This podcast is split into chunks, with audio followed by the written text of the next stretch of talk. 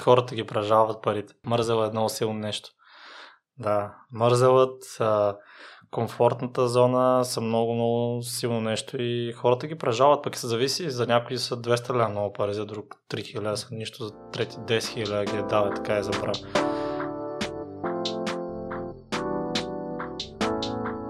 Здравей, Стан! Огромна привилегия е, че отново си срещу мен. Аз благодаря отново за поканата. Не помня кога снимахме последния път, беше отдавна. Да, мисля, че е 2018 или 2019. И аз и тогава съм ти го казвал, че още от началото те следя в бокса и още от началото ти се възхищавам. И много ме радва положителното развитие и то толкова бързо и че това и помагате на толкова много хора. И лично аз в характер не виждам някакви промени в теб. Същия човек си си, както в V-бокса, може би някои са се позасилили заради това, че снимате различни формати, uh-huh. се забелязва. Но доколкото знам и това, което си казва в епизодите и в коментарите, мненията за теб са доста противоречиви. И аз те, нямам те, винаги, те винаги са били такива. Още в V-Box, нали, наследващо тогава. То още тогава знаеш, че бяха противоречиви мненията. Имаше хора, които бяха такива, вау, супер нова информация, много яко работи. Имаш такива, ти ще ми казваш на мен. Така че аз съм свикнал от ден едно да има черно и бяло, огън и лед и противоречия около мене. А срещу ли си коментари, че си се променил? А, то това е постоянно от приятели, от... А... То, не знам дали колко са ми били приятели, да, но ако смятат, че съм се променил, то като цяло хората се променят. Просто в повече случаи го казват с негативен контекст, защото е ясно, че трябва да се променяме и то може би не точно се променяме, а по-скоро доразвиваме някои неща, вярвания и качества, които тогава, да речем, са били в зародиш, а сега вече са по-ясно изразени. Примерно, ако човек е асертивен, нормално е като е, започне да вижда, че първо се получават нещата с това, което прави, е, да евентуално стане една идея по-асертивен, то в очите на хората, т.е. да си каже, да е по-уверен, да е верно това, което преди мисли, че работи, и пропагандирах, примерно, сега виждам още по-нагледно, че работи, затова още по-ясно и силно ще го заявявам и на хората им, примерно, изглежда, че аха, той се промени, стана по, да речем, по-арогантен. А, а те бъркат арогантността с, според мен лично с увереността и като си сигурен в това, което казваш, че е правилно и като използваш силни думи, хората мислят, че си арогантен. Пък аз умишлено използвам силни думи, защото ако използвам слаби думи, всъщност после имам слаби действия. Поне съм видял лично за мен, че като използвам слаби думи, имам по-слаби действия. Примерно кажа, да речем, ще се разберем с някой се видим. И е, ми да, ще видим, братле, ще чуем, се разберем. Не знам, не съм сигурен и предполагам, че си го изпитвал това. Някой се среща случайно, да, ще видим. И то, някакво, то вече има слабост в начина по който го казваш. А първо кажеш, да, ще се видим, календара я отвори да вие кога и правиш го и, и, и това е. Тоест, като използваш силни думи, имаш и силни действия. Примерно в програмата по абсолютно същият начин, като някой ми каже, аз му казвам, направи три тренировки тази седмица. Постарай се да направиш три тренировки. Това е минимум. Казах ти, че като влезеш в програмата, трябва да направиш три тренировки. И той като ми каже, ще се постарая. Аз съм такъв, не, това не е думата, която трябва да използваш. Се постарая, защото като кажеш, ще се постарая, това означава, че ти се постарал, примерно, но нещо е станало и, и не си направил три, си направил две. Не, не кажи, давай ще ги направя. И, и тази сигурност, увереност, според мен хората бъркат с арогантност, но аз нямам проблем да ме бъркат с това нещо, ако трябва да бъда честен. В смисъл, съвсем е тая, генерално. И няма да променя тази моя черта заради мнението на хората, било то примерно променил се в негативна насока или не. Така че да, чувал съм го. Съм се променил, накратко. Аз съм чувал, че парите и славата усилват качествата, които имаш и от това, което ми описа си доказателство за това. Не са те променили по някакъв да, те изкарват. начин за теб. Да, те изкарват, да, те са като лупичка, в смисъл, ако, да я знам, си гарен човек, ти имаш пари, слагаш лупичка, ставаш по-гарен. Ако да речем гарен, защото то всеки също е гарен, да има всеки някакви гадни неща в него, но да речем имаш лошо, добро, примерно арогантност или асертивност или каквото и да е.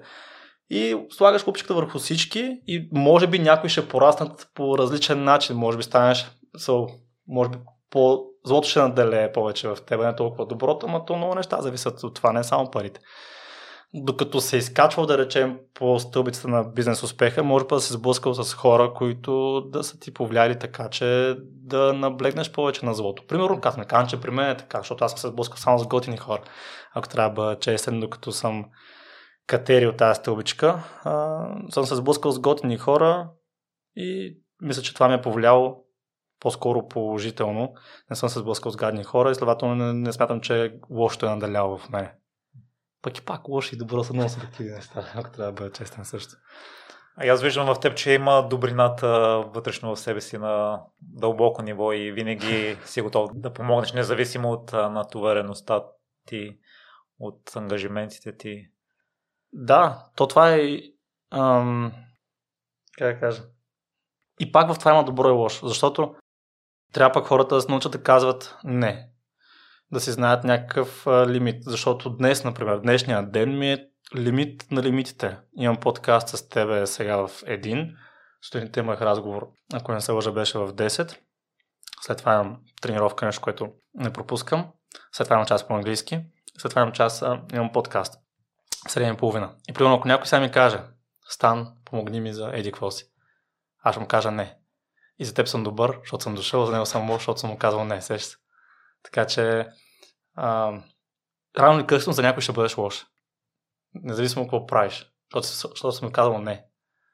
И, и пак, ако човекът всъщност е умен, той ще разбере, че не си лош, просто имаш някаква рамка, имаш някакви лимити, някакви възможности. И като си му казал не, това не означава, че винаги ще е не. Но той имаше така приказка, мисля, че ставаше въпрос за някакъв бездомник, който някакъв човек се грижи за него, нали, дава му пари постепенно, повече и повече и повече.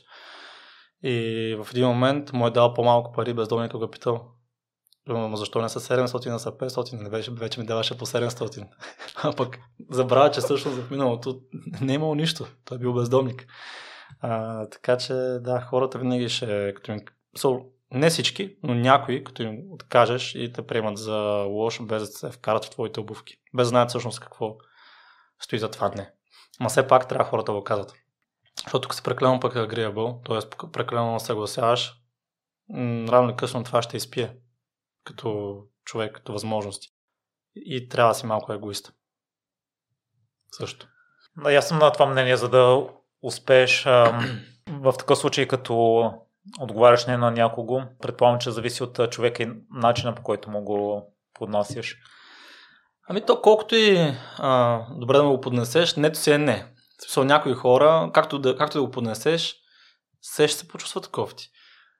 Сега ясно е, че ако го поднесеш по-гадно, ще му е още по-гадно, но нето си е не.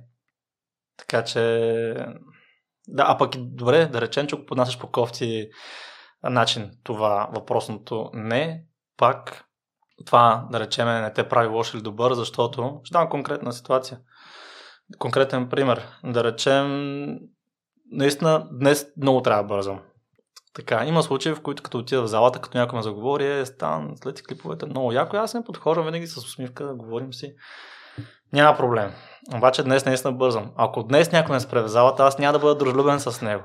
И за него в последствие аз съм лошия стан, който го е отрязал, не сме си говорили в залата, не му се усмихнал даже, казал му е да, брате, здрасти, това е. И после а, той ще пречупва абсолютно всичко, което казвам през а, тази призма. Тоест книгата, т.е. аз, нали, ще чете вече по негативен начин, защото не харесва автора. Всичко, всичко което кажа вече е негативно за него. Само за това, че съм го изрязал днес в залата. Но в друга ситуация, ако беше прямо същия човек, и всичко ми е наред днес, единственото, което има да тренирам, ми ме засече в залата този човек и ми каза здрасти. Аз имал съм случай, даже сега в Ямбо при една седмица и половина, макар че пак бързах. Едно момче ме пита за болки в рамото, аз му отделих около 10 минути да му обясня какви масажи се прави така нататък. И за него сигурно съм супер пич. Обаче ако, на... ако беше ме фанал в ситуация, в която не мога да му отговоря, съм супер гарен.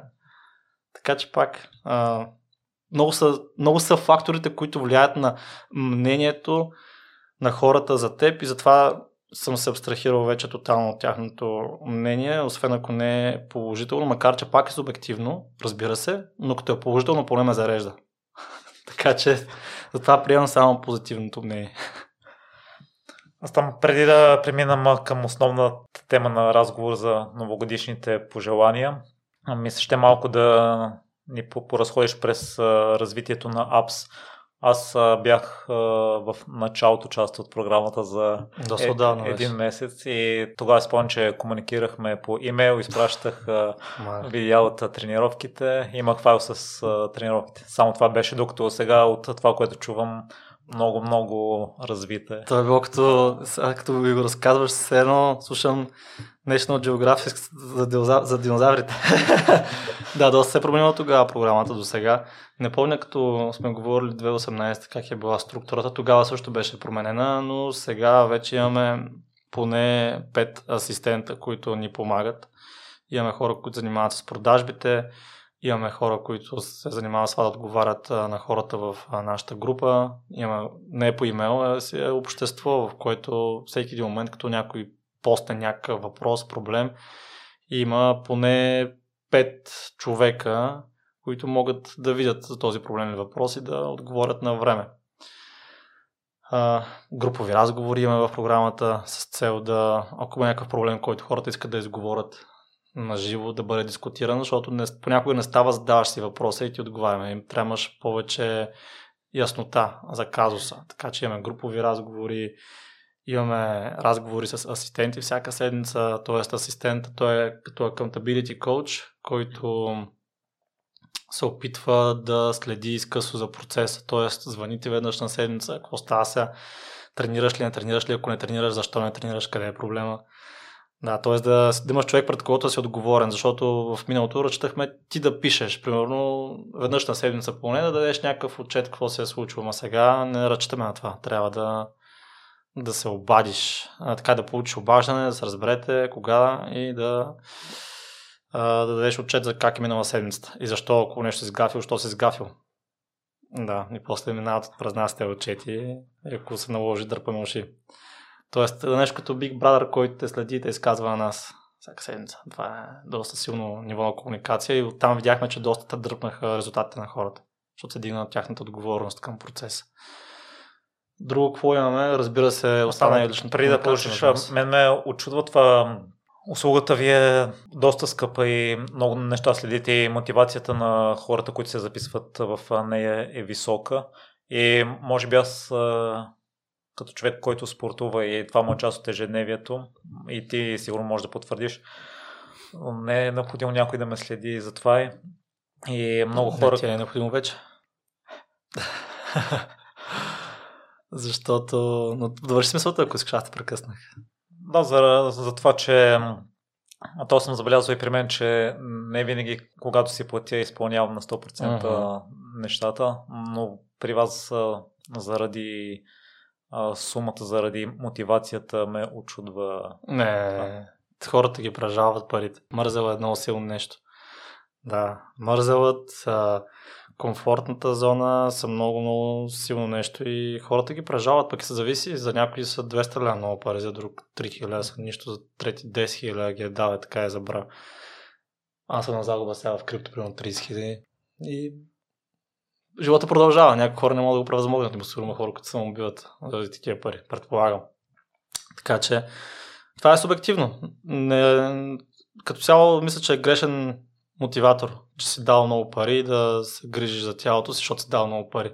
Защото а, винаги можеш да рационализираш, че тези пари не са много, ако промениш таймфрейма. Тоест, времевия диапазон, ако промениш, да речеме, влезал си в програмата, да речем, програмата ни е измислена си една година да речем за тази една година 10 000 програмата, примерно.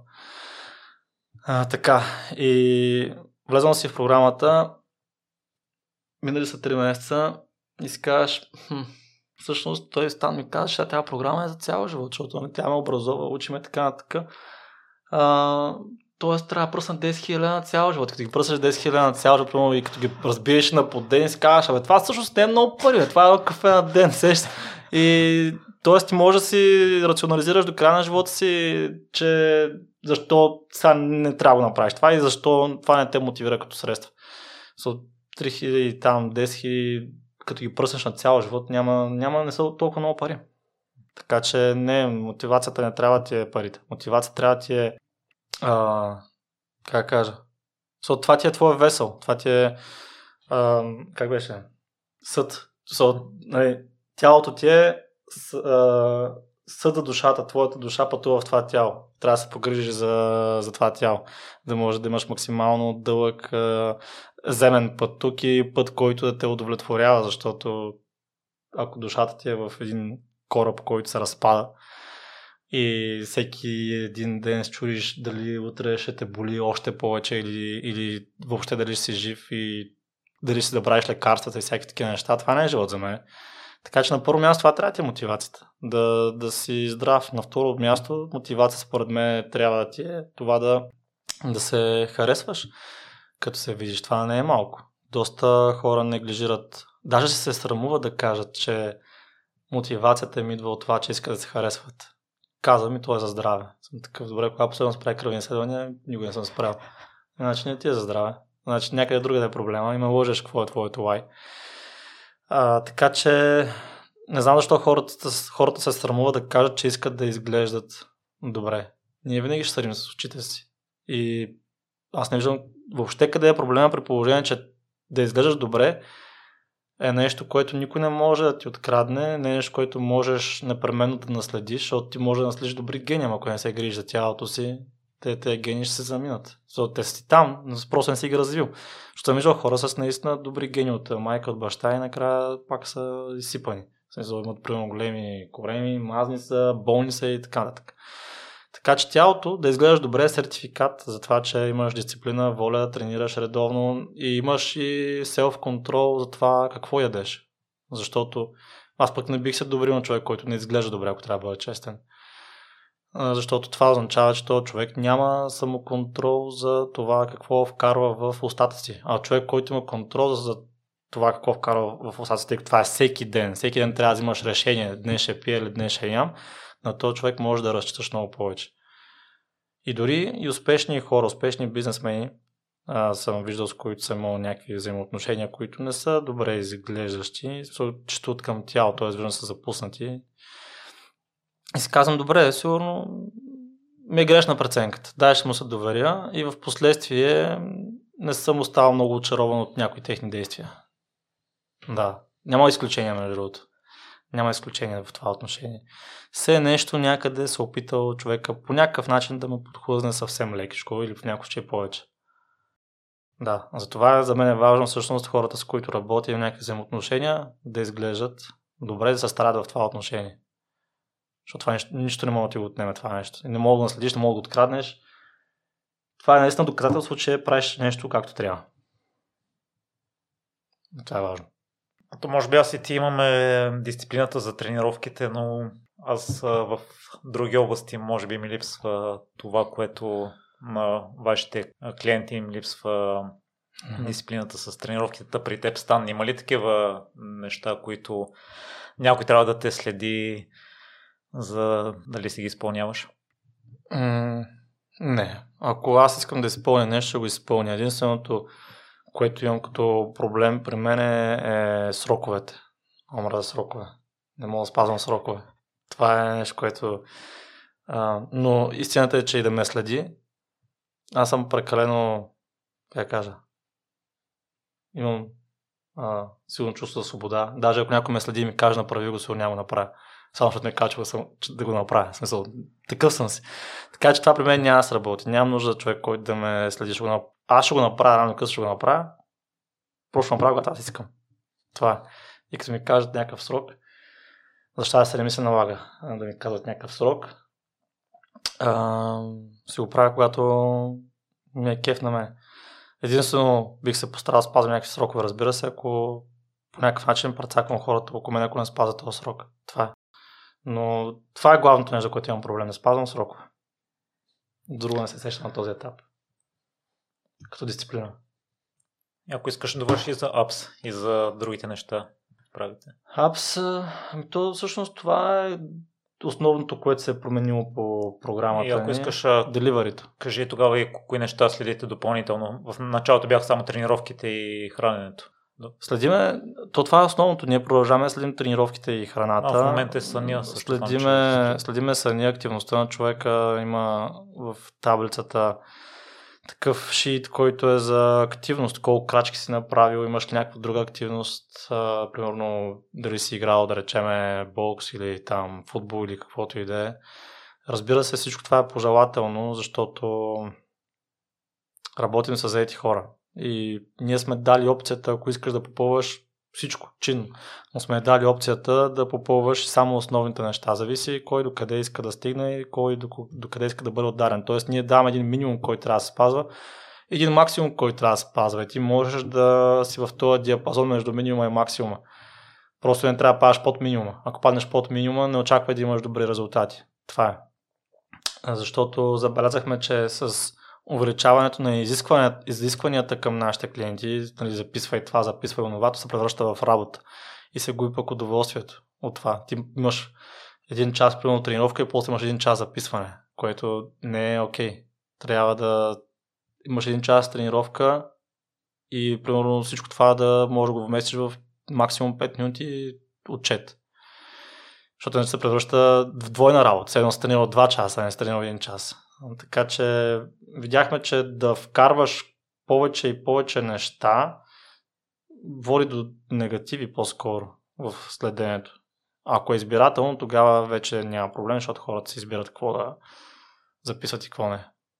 Просто ние сме казали кое е задължителното и минимум. Аз го забелязах и при мен това постоянно се опитвах да добавям нови неща, нови неща, не. нови неща и... Накрая спира записваш, защото се прекалено много. И то те натоварва психически това нещо но си имам изграден минимум, под който това, което вие правите, не искам да падам. А кое виждаш, че тогава е общото между хората, които имат проблеми с спазването на тренировките, с спазването на хранителния режим? Тоест някакъв патър, нещо, което Да, има ли не, нещо общо, което забелязваш? Uh-huh. Ами, загубата на мотивация не е нещо случайно. И те хората си мислят, че идва е така отгоре. Просто загубих мотивация. Не, то ти си го предизвикал това нещо. И виждам патърн как хората го предизвикват и то е с а, натрупване на лоши решения. Аз не знам, съм ти разказал за причата за добрия и лошия вълк, преди път, да. бяхме тук. Защото тук разказах ли го? Мисля, не се, да. не се сещам. Еми, това е нещо, което продължавам да стоя зад него. Тоест, като се научиш да взимаш някакви лоши навици и грешни решения, ти трябва на всеки един лош навик или на, всеки, на всяко едно а, лошо решение, което си взел, трябва според мен да даваш поне още две добри решения отгоре, за да можеш да държиш нали, силният вълк, а, така, а, добрият вълк по-силен от лошия вълк. А, тоест, ако примерно пропусна днес да се претегля и да се запиша теглото това е пържола за лошия вълк. И като знам, че го направя това нещо, няма да се кажа, е, ден забравя се претегля, ще го пиша дъждовен ден, как се казва, и ще хапна малко повече.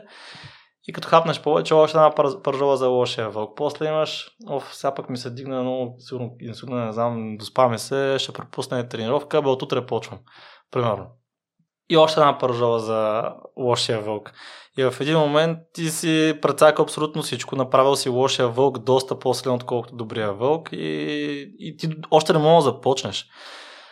А, има хора, които пък са започнали, пък го правят после в последствие, като останат по... като ми се дигна егото, че вече са си ги разбират нещата, свалили са 10 кг, аз знам всичко и, и почват да, да криват от пътя и не осъзнават, че всъщност то лошия и добрия вълк никога не умират. Те стоят в сянка, чакат само да ги, да, да ги нахраниш, да им дадеш една пържолка и да ги подсилиш. Така че това, че си в uptrend спиралата, т.е. всичко се получава, не означава, че не може да тръгнеш на downtrend спиралата, да, да почнеш всъщност надолу. Само се иска да почнеш да храниш лошите навици отново и те се връщат много, много бързо. За щастие добрите навици се връщат. Така че това е патърна, който виждам на загуба на мотивация и провал и спиране. А именно, че малките решения водят до големи видоизменения в последствие. Както и в шаха, между от хората не осъзнаваме как една пешка, която сме преместили преди 10 хода, ни е прецакала еса играта. Така че трябва да се внимава във всяко едно отношение.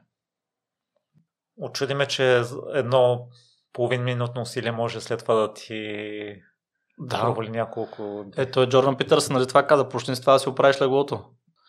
So, всичко е, той мозъка ни работи някакви шорткътове. Примерно сега ме пита по стълбите или с асансьора. Аз никога не съм се замислял. И според мен трябва да направим така, че всъщност това, което трябва да правим, въобще не се замисляме. Защото винаги имаш някаква дилема. Това или това. Примерно, ще давам пример с мисулманите. Аз съм говорил преди това. Не знам дали пак съм го казал тук. Виж, вече смесвам, така е смесвам в кой подкаст, какво съм казал, но то е, работи така, че отворя, така иначе. Та за мусулманите, които наистина са вярващи и наистина не ядат месо, свинско месо. При тях няма днес да читна ли са свинско или няма да читна. Това въобще го няма в тяхното съзнание, аз не ям свинско, точка. Така че ако примерно с човек, който се, се качва по стълбите, няма днес с асансьора или по стълбите. Винаги ще се по стълбите или винаги ще с асансьора. И трябва, според мен, човек да се направи такива максимално много шорткътове за нещата, които иска в неговия живот и да не са или-или, а да са straight forward. В смисъл, това е решението, което взимам. Точка, няма или-или. А, така че, ам... а защо тръгнах ти? Какво ми беше пита? Защо тръгнах да говоря това нещо? Че едно малко действие може. Ага, да, да, да, да. Примерно за алармата сутрин, човек. Е, това е нещо, което пак е... Ам... Пак ти започваш вече с decision making, който е скапан. Навиваш си 10 аларми. Първо ти го правиш от, сно, от вечерта го правиш това. Да си навиеш 10 аларми за, за утре.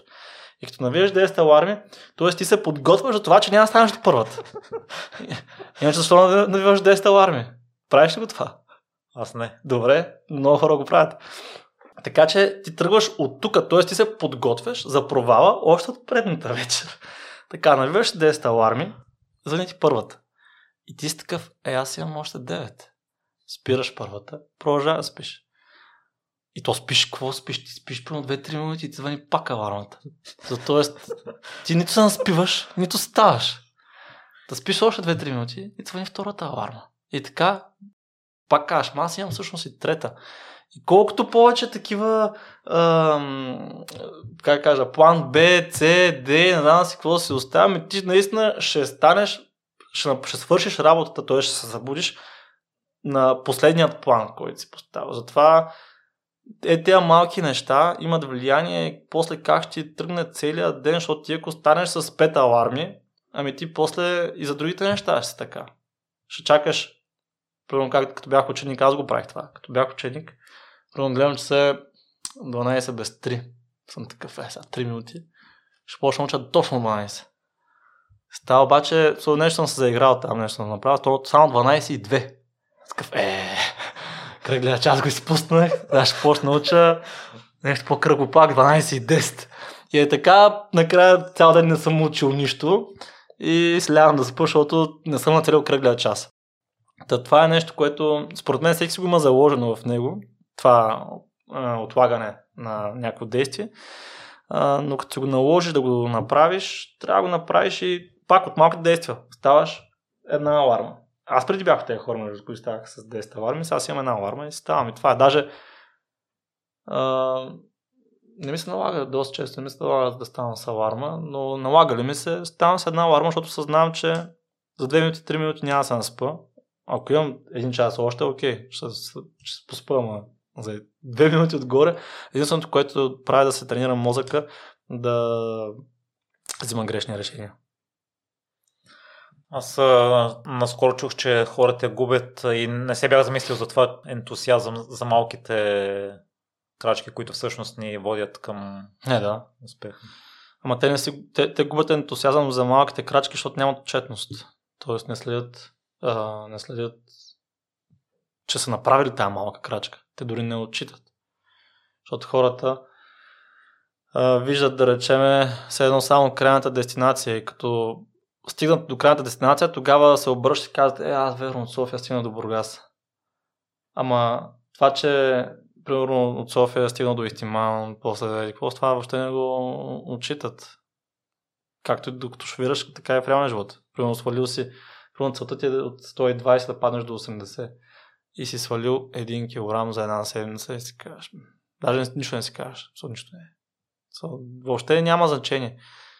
Ма то един по един, по един, по един, те ще станат 40. В смисъл, нямаме такива клиенти, които свалили 51 кг за, за една година.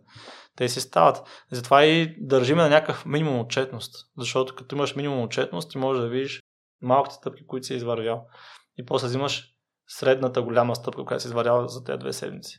Това също е важно. Защото много често хората са ни казват в програмата, човек аз нямам прогрес.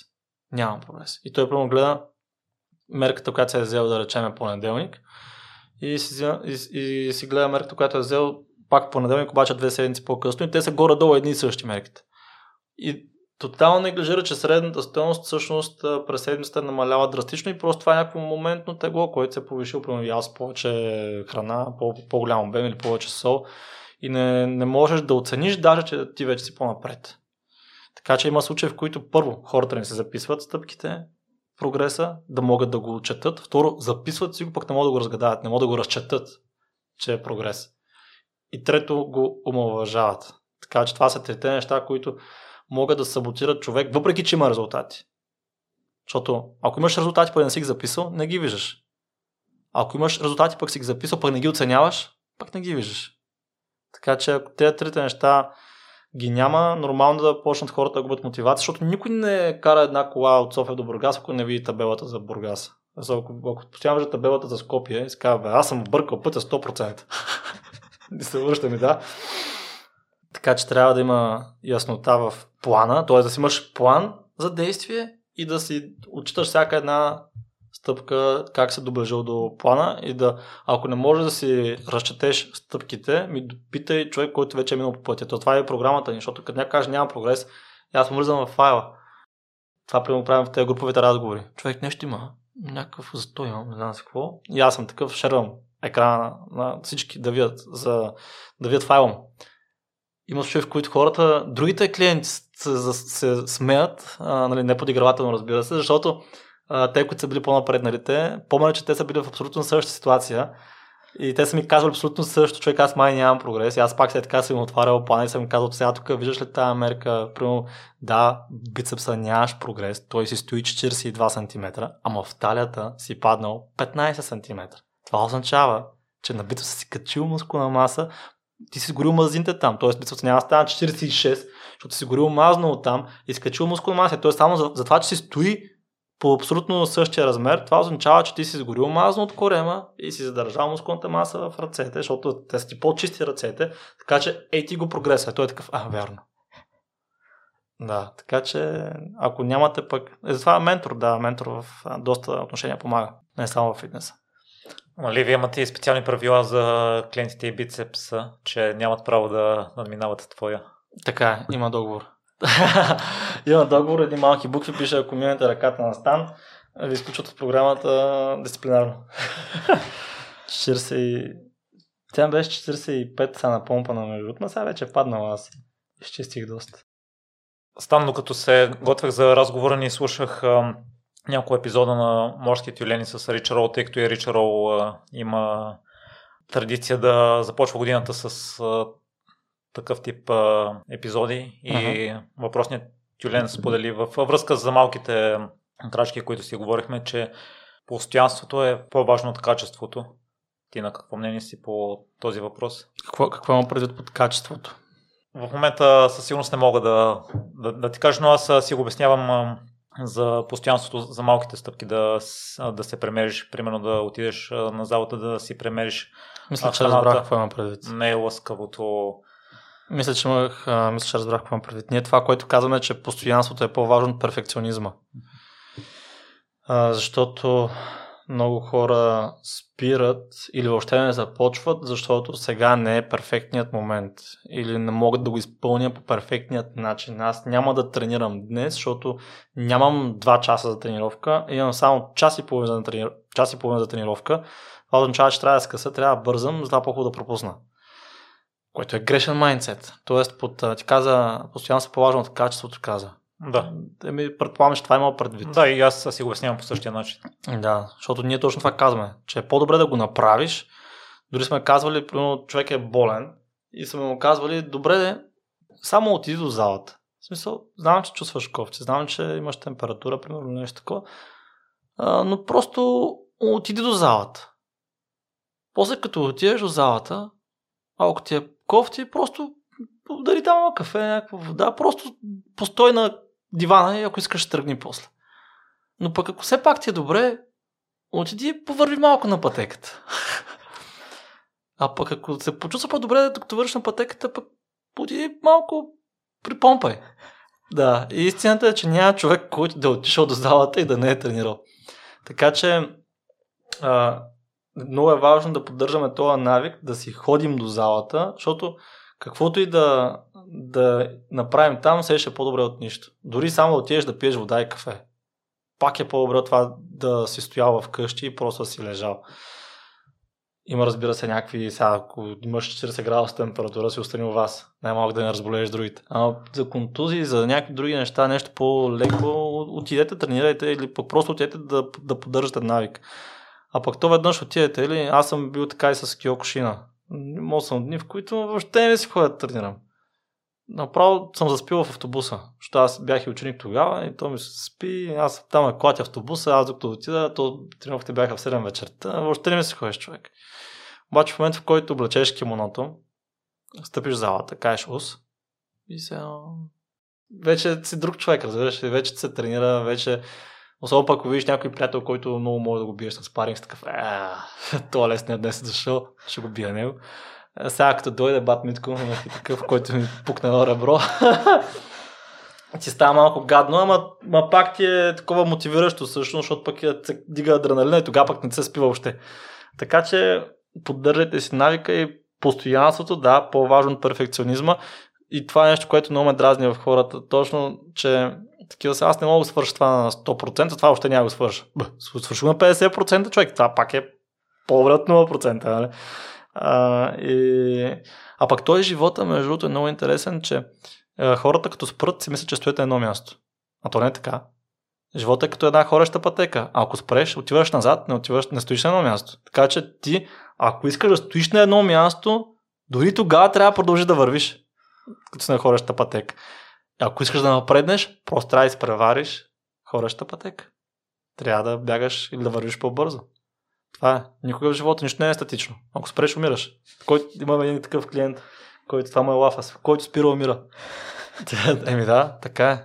Затова постоянството е по-важно от перфекционизма. Съгласен съм с този Navy SEAL, морски пехотинец. Аз и това не мога да... И той го сподели в епизода и аз малко не мога да го приема за себе си, че Uh-huh. във всеки един ден перфектното ще ни е различно. Някой ден същите усилия, които са ни необходими да си извършим нормално тренировката. Да, това е нещо, което сме обяснява наши клиенти също. Да, сега ще го кажа как го обясняваме ние.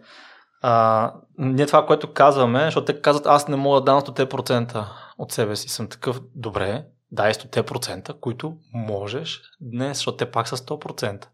Тоест, ако днес принцип тренирам 2 часа. Ако днес мога да тренирам час само в залата и изкарам този един час, всъщност аз съм дал 100%, които мога да дам днес.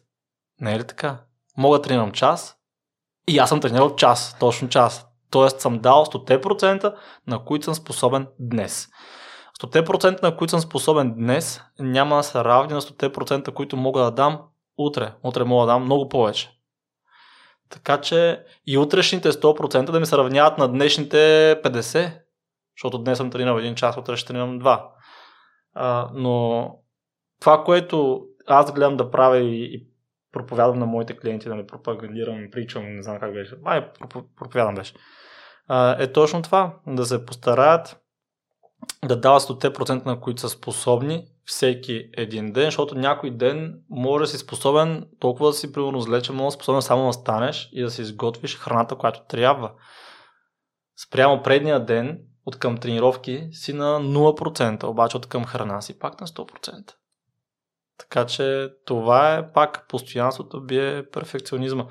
И ти ако чакаш, те хората просто имат според мен заблуда, че някога могат да дадат 100%, които им се иска. Всъщност това е заблуда. То никога човек няма да може да даде 100%, на които му се иска да даде. А, ще дам пример. Аз с а, коляното имах проблем 6 години. Оперирах си коляното, мен ми се искаше да тренирам крака. Ама цял месец трябваше да тренирам крака. И тогава тренирах 100% от моята горна част. Т.е. пак давах 100% от себе си. После мина ми това с коляното, нещо друго се случи. Та, примерно ще купуваш жилище, ще се местиш от един апартамент в друг, или пък там ще, ще сменяш, да речем, апартамент, който си наел. Ти пак не мога да даш 100%, които си иска. После да речем се преместил в друго жилище, ще ти точно, обаче два месеца по-късно, жена ти остава. Ти пак не мога да дадеш 100%, които ти, които ти се иска, защото вече имаш и емоционална щета. Така че това, че някога, някой ден ще дойде перфектният момент, в който ти ще даваш от те процента, които ти се иска да дадеш, това никога няма да случи. Дори на професионалните атлети, които целият живот се върти около това спортуват и се хранят и нищо друго, друго да направят, дори и те не могат да дадат 100%, които им се иска. Защо? Защото се контузят, примерно. Това случва много често. Те също имат а, проблеми, примерно в връзките, там нещо, жена, деца, нещо такова се остават, разделят, събират, няма значение. Това случва на всички. Дори те не могат да дават 100%, които им се иска.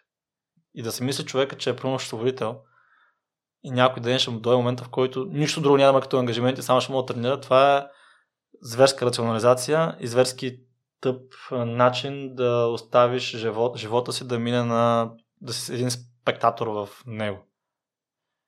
И и повечето хора не стигат, че са спектатори в своя си живот, т.е. гледат го отстрани как си минава и чака деня, в който ще мога да е 100% от себе си, ами гледат чужди животи. Тоест, примерно, гледат сериали, гледат а, филми, мотивират се от тези хора.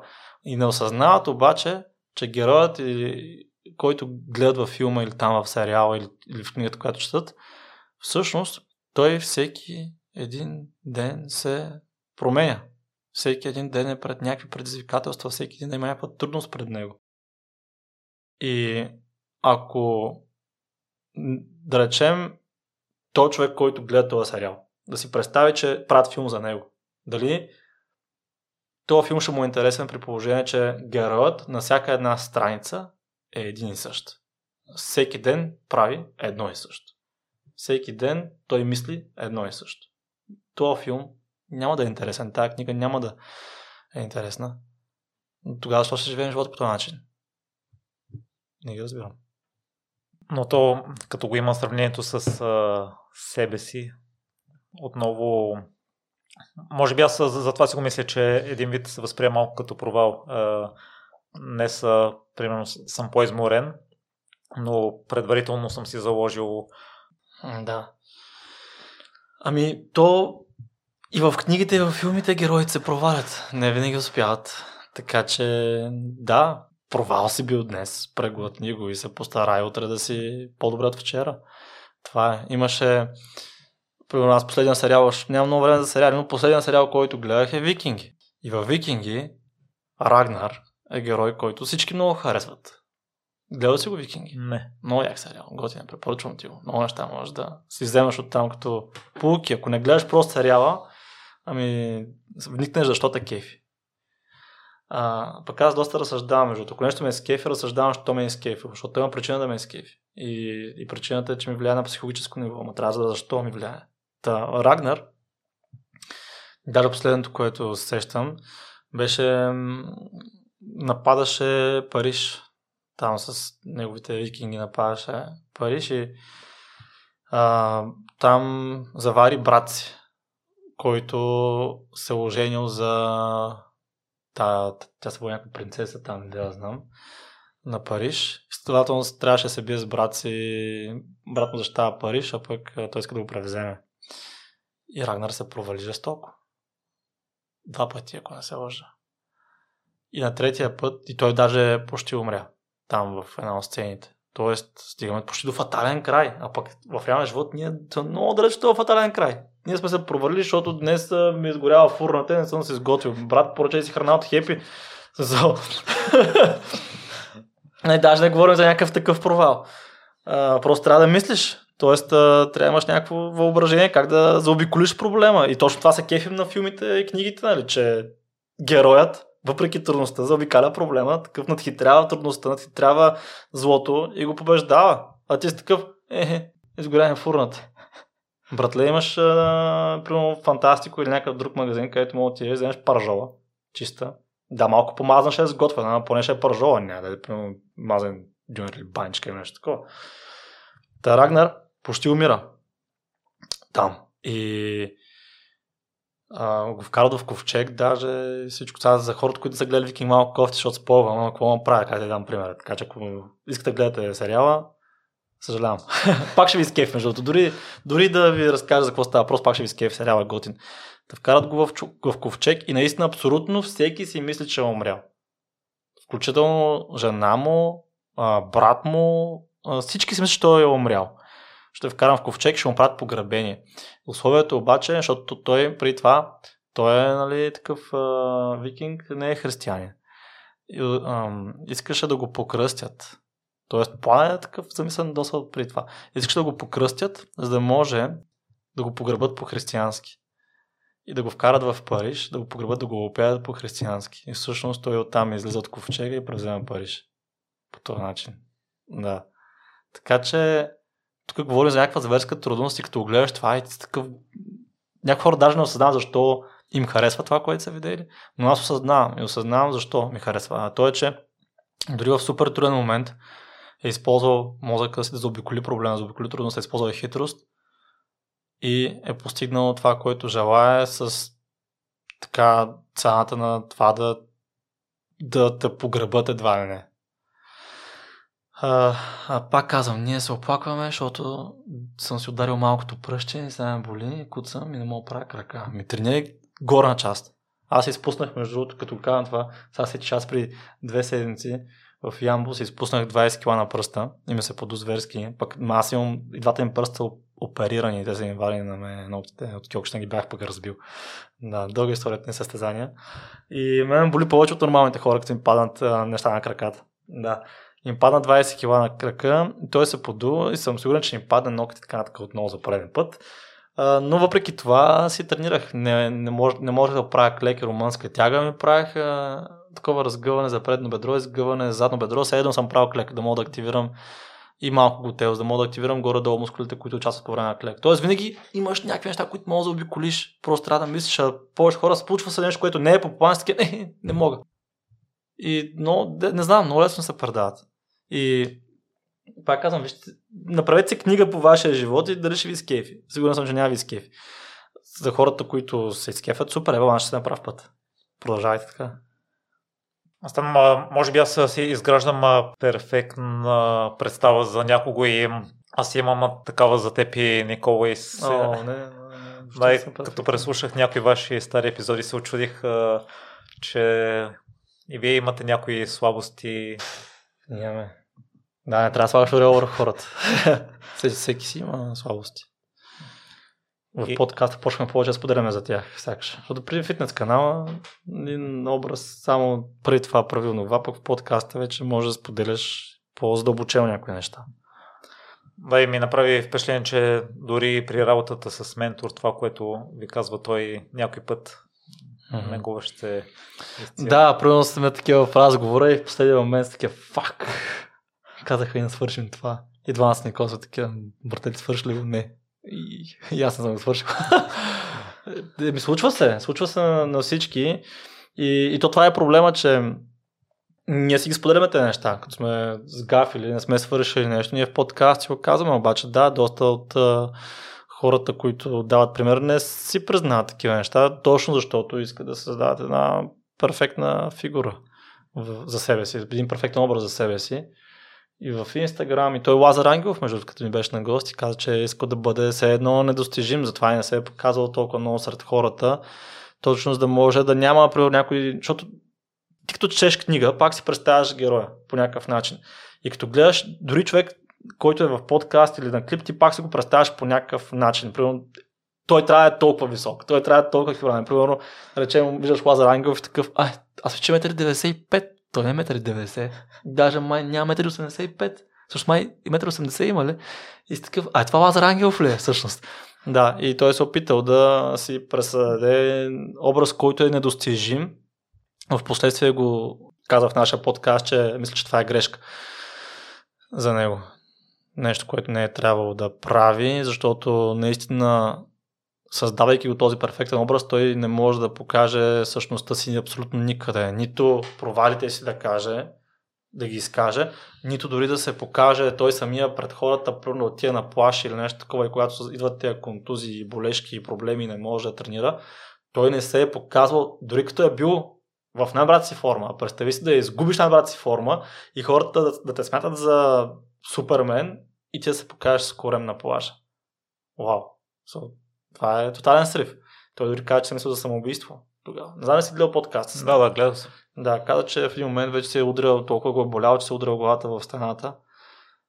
И в един момент започнал да се смее, докато се удря главата в стената, за да може да изпита болката на друго място, а не в тялото си. И тогава е бил момента, в който нали, искал да потърси помощ а, с а, психиатър. Да, та ето пак The Journeys, нали, а, пътя на героя. Пътя на героя не е освен само с слава и готини неща и, и също така да покажеш слабостта си не е задължително нещо лошо, да може хората да вече не са сами. Защото всички имаме слабости и неща, които, които не се гордеем. Стана, аз те поканих и ще пусна епизода, ти ще си между Георги Ненов и Димо, Димо Бенев. Интересен контраст. Е, Димо Бенев, не съм уже от много време. А, аз ги познавам двамата. Да. Та? Да, аз нарочно целях да има контраста, тъй като да ти призна, слушах ви всяко, всеки епизод до един даден момент и осъзнах, че като че ли малко се задухвам от а, нещата, които говорите. Защо? Малко Това е интересно. Еми, защото не мога да прилагам всичко, може би... Кое не може да приложиш, например? Вие говорите за това, че един мъж трябва да има кола. Примерно мен на в момента не ми е необходима. Ма зависи, виж, един мъж трябва да има кола, ма зависи какво иска от живота. Защо го казвам това? Това е много важно, да, като кажа нещо, като цяло всичко, винаги всичко тръгва от защо. Има така книга даже, Start with Why. Всичко има защо. Така. А, аз това го казвам, защото един мъж като има кола, той е доста по-привлекателен за жените. Ние това, което искаме да, да, да направим с мъжете в нашия подкаст, е да, да печелят в колкото се може повече полета. Примерно искаш бизнес, окей, спечели в това поле. Искаш кариера, окей, спечели, спечели в това поле. Искаш жена, окей, спечели в това поле. Искаш повече от една жена, окей, спечели в това поле. Искаш много жени, окей, спечели в това поле. Тоест, ние даваме на масата неща, които според нас, казвам, според нас, работят, за да си печелиш в тези полета. И вече ти избираш дали искаш да се печелиш в а, всички полета или да си избереш някой от поле. И сега, колкото и да ги боли някои мъже, примерно ако го чуе това нещо, един мъж трябва да има кола, за да бъде атрактивен за срещуположния пол. Защото всяка една жена ще каже, аз обичам да пътувам. Добре, може да пътуваш с самолет, обаче като не пътуваш с самолет, искаш да пътуваш из България. Представяш да хванеш жена, особено примерно, много красива жена с високо мнение за себе си и така нататък, и да я вкараш в автобус да пътува 8 часа до някъде с прекачвания, при положение, че с кола можеш там за 3. Не е окей. Okay. So, може да го превъзмогне един, два, три пъти, ама със сигурност цял живот няма да е окей. Okay. после, примерно, нещо друго, жените на подсъзнателно ниво, те винаги мислят и за деца. Мъж, който няма кола или пък няма книжка. Тя вече си мисли как детето и ще, детската градина ще чака автобуса в дъжда или тя ще трябва да ходи го взима в дъжда. Да не говорим колко неща трябва да се свършат, как кажа, примерно, може да е болно да го закараш на болница или на каквото и да е, като нямаш кола, това е голяма лимитация. Първо за фън е лимитация, второ за много важни неща, в които понякога времето е, как кажа, крушал, нали, а, изключително важно. Ти да трябва ти, трябва ти. Но това е за точно ако искаш да пълниш това бокче, да тикнеш това нещо. Да, съм съгласен и уважавам доводите. Просто аз може би искам прекалено много от себе си и не мога да, да постигна всичко и някак си това може би... Що да не можеш? Ти можеш да вземеш дори скапа на кола, човек. Пак е по-добре от никаква кола. Ако искаш да тикнеш това боксче, пак казвам, ти може да не искаш. Може такъв, не искам да запълня това боксче Примерно имам приятел, който в момента въобще не иска да се занимава там с жени, каквото и да е. Той иска да си бачка и, ако... и той също няма кола, между другото. Ето, имате общо. И той няма кола. А, иска да си бачка, да се развива и занимава се от време на, на време с жени, но нищо сериозно. И знае, че това е много голям търнов, ако иска нещо сериозно. Пък той вече на 30 и 6 ли, 7 ли стана нещо такова и вече иска нещо сериозно да се намери, осъзнава и даже сега, ако не се бъде следващата година, ще си вади книжка. Точно, т.е. назрява вече момента да тикне това боксче. Така че не се... Ние, ние говорим нали, генерално за... Как кажа? Защото не ни гледат, не ни гледаш само ти. гледат ни още не знам, имаме по 23, имаме 180 хиляди гледания също са някои клипове и ние искаме да обхванем колкото може повече хора. Затова, като кажа, вземи си кола или напусни бащиното огнище, някой може да се сдуха, ама ние не знаем конкретната ситуация, но някой може да е в бащиното огнище да живее още там, защото примерно има двама болни родителя. Това не го прави по-привлекателен за жените, между другото. Но разбирам защо е там а не защото не му се бачка и такъв им тук е по-удобно, за какво плащам два найема, примерно, и затова, затова съм там. Така че има много нюанси в това, което казваме. Така че трябва да можеш да се разпознаваш адекватно като слушател, защото аз като съм слушал някакви подкасти, като не се разпозная като слушател, а пък се разпознава в ситуацията. Тоест, разпознавам се в тази ситуация, но осъзнавам същевременно, че моята ситуация е по-различна от това, за което говори конкретен човек. Аз не се издухвам. Единственото, което може да евентуално да мотивира да излезна по-бързо тази ситуация. Примерно, ако аз съм в ситуация да живея с нашите, защото са болни. И примерно да речеме, някой ми каже, ако живееш с вашите, не ставаш, не, не мога да се развиеш, а, те ти наливат отгоре на техните си стари ценности и те спират да се, да се развиваш в посоката, която искаш. Аз ще го осъзная това и си кажа, бе, верно така е. Прав е човека. Наистина не съм атрактивен за противоположния, колкото живея с мама и тата, па съм на 30. Осъзнавам, че ми влияят, примерно искат да ме направят гринчар, защото мен не иска, иска да направят гринчар а, пък аз искам да развивам бизнес или нещо такова, но пък също време осъзнавам, че примерно майка ми е болна, за щастие не е болна, просто давам някакъв нали, хипотетичен пример. Но осъзнавам, че майка ми е болна и трябва да се грижа за нея. Как по-бързо да излезна от тази ситуация? Примерно да бачкам повече, да найма човек, който да се грижи за нея. Да, може би ще е по-добре да се грижи за нея, но ще седна да говоря с нея на масата и кажа, виж са, тази ситуация ми влияе зле на мен психически, влияе ми зле примерно на това да се намеря половинка и така нататък предполагам ти като майка искаш най-доброто за мен, аз като си искам най-доброто за тебе. И мисля, че най-доброто от двата свята ще бъде да бачкам повече, да няма човек, който се грижи за тебе. И така, наистина знам, че ти си подсигурена, но и моето бъдеще е подсигурено, защото ти като си отидеш, аз оставам сам. И какво правя тук на сетне? Та, трябва човек да може да се разпознава адекватно в ситуациите, които описваме в подкаста и да, да разбира дали говорим за него конкретно или не и колко нюанса има, защото може да наистина да е в тази ситуация, ама много други неща да не са, да не са взети под внимание. Да, въпреки, че ги има нюансите, понякога не мога да... Да се абстрахираш. Да. От това, че си в тази ситуация все пак.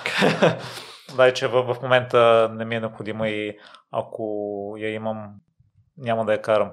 Ама то виж, пак ще дам пример такъв цитат, клише. По-добре си войн в градина, отколкото градинар на война. Да. Така че ти имай си кола. Не, не я карай. А, но ще се наложи. И знаеш, че можеш да разчиташ тази кола там долу чакат. Както и, и с само, самураите, нали, те си точат меча. Чистват го, почистват го, не знам си какво. Хората, които имат оръжие, също между другото. Трябва да се почиства постоянно. Означава, ще убиеш човек утре. Ама това оръжие трябва да знаеш, че е почистено и годно за стрелба. А, така че това не, не е довод. Не ми трябва. Но и това може би е хубаво. Значи има нещо, което, що ме дразни, трябва да се стремя към него. И това според мен е хубаво, че засягате. Да, на емоционално ниво засягаме мъжете. Да, да аз съм такъв, между другото. Аз като се засегна, т.е. като нещо ме жегне, аз се мотивирам да го свърша. И да, не ме, как кажа, не ме жегва по негативен начин. Аз съм много такъв състезателен. И може би това също казва влияние. Като някой ми каже, не ставаш, това не става, това не става, това трябва, това трябва подобриш, че си мухлю и така, така съм такъв. Добре, такъв плащам, добре, това въжи за мене, така е, мамка му, ама сега го оправя. Така че, но, но не всички са еднакви, да предполагам някои хора се сдухват, защото, примерно, в нашата програма, ние имаме вече около, не знам, 100 нещо човека на програмата и виждаме как някой поства снимка как се трансформира. Свершка трансформация. Примерно да речем, мина са 4-5 месеца, пича направо е пръснал. И отдолу супер мотивираме, т.е. да знам, че и аз след 5 месеца евентуално мога постигна нещо подобно и такъв пич се нахъсва. А друг, казва човек, аз докато тръгна, докато почна, какво се случва, аз имам много повече мазни за губене, отколкото това пич. При мен май няма станат нещата и всъщност тази трансформация, която е показал човека чисто да се похвали, разбира се, той се почувства добре. Сега не, не говорим, че е го показал само да мотивира другите, защото никой не е така. Няма пълен алтруизъм, но го е показал и с тази цел също. За едните това нещо влияе позитивно, за другите негативно. И вече ти като нали, зрител или слушател, а, можеш да, да се първо да познаеш себе си, което ти влияе позитивно и негативно. И ако нещо ти повлияе негативно, окей, в смисъл, прекъсни го. Както се прекъснал да гледаш клиповете. Но аз като знам, че такива неща ми действат позитивно, всъщност аз, аз гледам неща, които ме хранят, разбираш? Аз гледам неща, неща, които ми казват не можеш или не ставаш, или а, в тази ситуация, ако си, си зле и така, така, и съм такъв, окей, добре. Challenge accepted. Това е при мен. Да, между другото, аз предпочитам така и хората, с които работя като ментори и коучове, също искам да са максимално искрени. Ме жегват, може би в момента в други области mm-hmm. съм положил усилия. И между другото, аз да ти призная, съм разо... разочарован от теб. Очаквах да видя това лице, за да жегнем слушателите, но се държа доста... Доста а, политкоректно. Еми, явно ме е повлияло, нещо ме е паднал от страна, макар че не е паднал, те са си го ден. Ами... А, така че няма да има контраст между теб, Георги. А, ще има със сигурност контраст. Смисъл, Георги е доста различен. не, наистина е доста по... Как кажа, да, но от по-оправне. неща, които говорихте, не ми, не ми не засегна никой според мен. Сега ли? Да. Е, да, да, предполагам. Да, ами то... Как кажа? А, осъзнавам, че има наистина много типове хора. И аз никога не съм правил подкаста всъщност, каквато е, така кажа, с цел да ги засегна. Никога не е било така. Да не говорим, че хората пък прочитат просто тъмнела понякога и вече си взимат а, извадка какво сме казали в а, цял подкаст. Даже вчера снимахме един подкаст, който знам как да го кръстя, ако искам да има гледания. И то е наказва и жените, ако, ако искам да има гледане. Пък всъщност целият подкаст не става въпрос за това. да, просто в един момент подхвърлям, че нали, трябва реципрочно в отношенията. Тоест, ако примерно жената се държи кофти с тебе, ами ти не продължавай да се държиш добре с нея. Тоест, ти ако спреш да държиш добре с нея, а не лошо с нея. Тоест, не почва да се държиш лошо с нея. Просто спри да се държиш добре с нея. Това вече е вид наказание, защото вече взимаш от себе си, така взимаш от нея нещо, което си дал преди, пък вече не даваш. А, да, ето, нали, мога да кажа две неща в случая. Така, едно нещо по два начина. Има да има реципрочност, като някой не се държи добре с тебе, ти не продължавай да се държиш добре с него, или като някой спре да се държи добре с теб, ти го наказвай. Нали, едно и също иска да кажеш, ма с различни думи става по тригърващо емоция и по-негативна емоция. Пак моята цел не е да поставям хората в, как кажа, в негативна, негативен вайб, нали, негативна емоция, защото всъщност хората трябва да взимат решения, важни решения за тях, само в позитивна емоция, според мен, не в негативна. Нека са под някакъв афект негативен. И затова и, и като водим продажбените разговори, като продаваме услугата, ми е много странно хората, като кажат, че искат да си помислят, защото в момента от всичко, което сме изговорили, той е супер мотивиран, супер еуфория е и не иска да взима грешно решение. Съм такъв, не бе, че вземеш грешно решение, ако го вземеш докато си в от даун, докато си не в еуфория, докато си нали, обратното, чувстваш се кофти, тъжен и, и смачкан и депресиран, тогава също взимаш грешни решения. Защото ако вземеш решение, докато си депресиран, най-вероятно това решение ще доведе до още повече страдания, още повече депресия.